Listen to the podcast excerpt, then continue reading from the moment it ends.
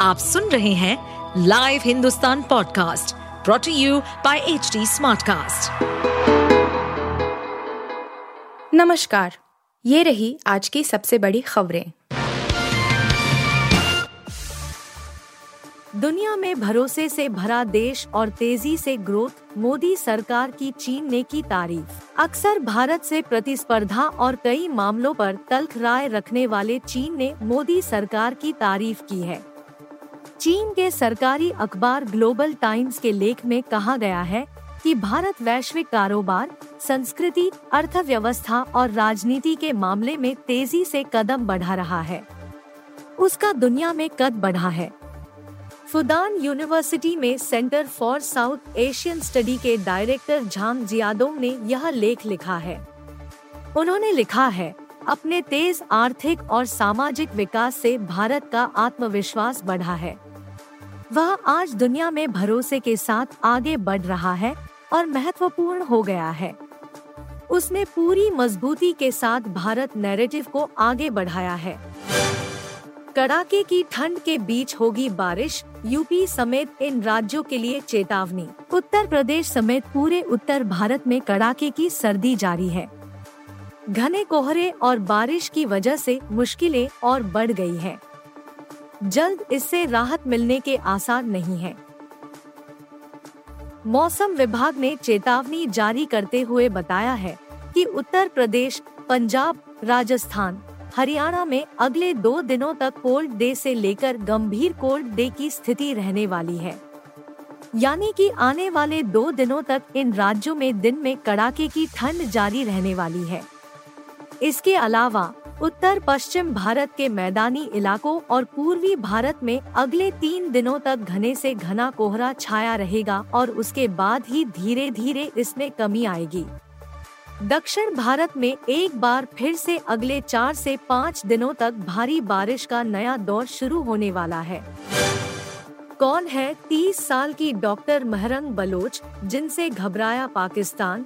आंदोलन से बांग्लादेश वाला डर। पाकिस्तान की राजधानी इस्लामाबाद में बीते करीब एक सप्ताह से बलूचों का आंदोलन चल रहा है।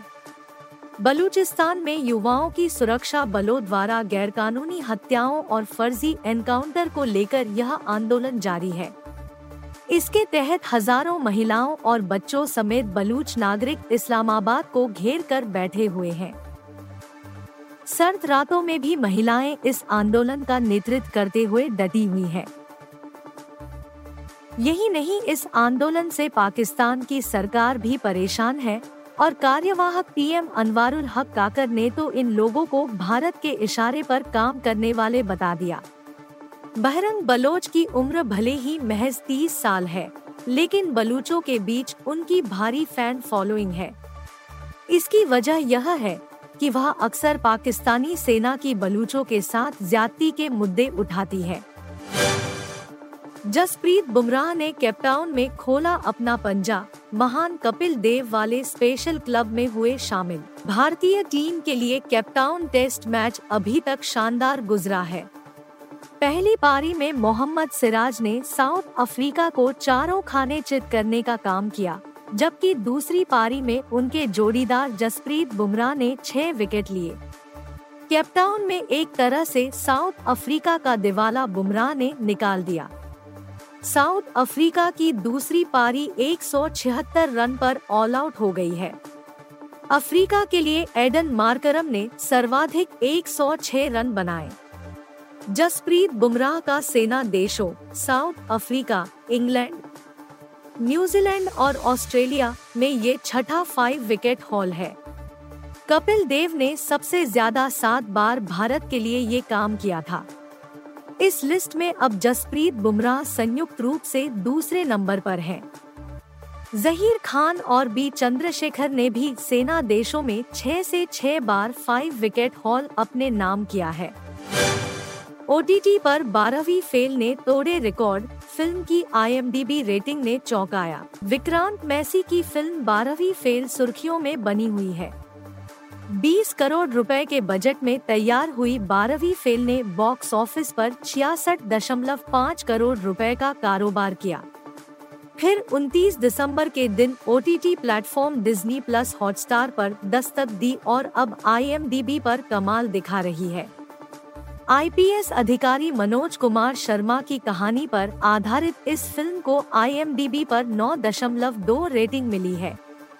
दिलचस्प बात तो ये है कि 9.2 रेटिंग हासिल करने के बाद इस फ़िल्म का नाम आईएमडीबी की टॉप 250 भारतीय फ़िल्मों की लिस्ट में पहला नंबर पर आ गया है। आप सुन रहे थे हिंदुस्तान का डेली न्यूज़ रैप। जो एच टी कास्ट की एक बीटा संस्करण का हिस्सा है। आप हमें फेसबुक ट्विटर और इंस्टाग्राम पे एट एच टी या podcasts@hindustantimes.com पर ईमेल के द्वारा सुझाव दे सकते हैं। इस पॉडकास्ट पर अपडेटेड रहने के लिए हमें फॉलो करें एट एच हम सारे मेजर सोशल मीडिया प्लेटफॉर्म पर मौजूद हैं। और ऐसे पॉडकास्ट सुनने के लिए log on to W W W dot H D smart cast dot com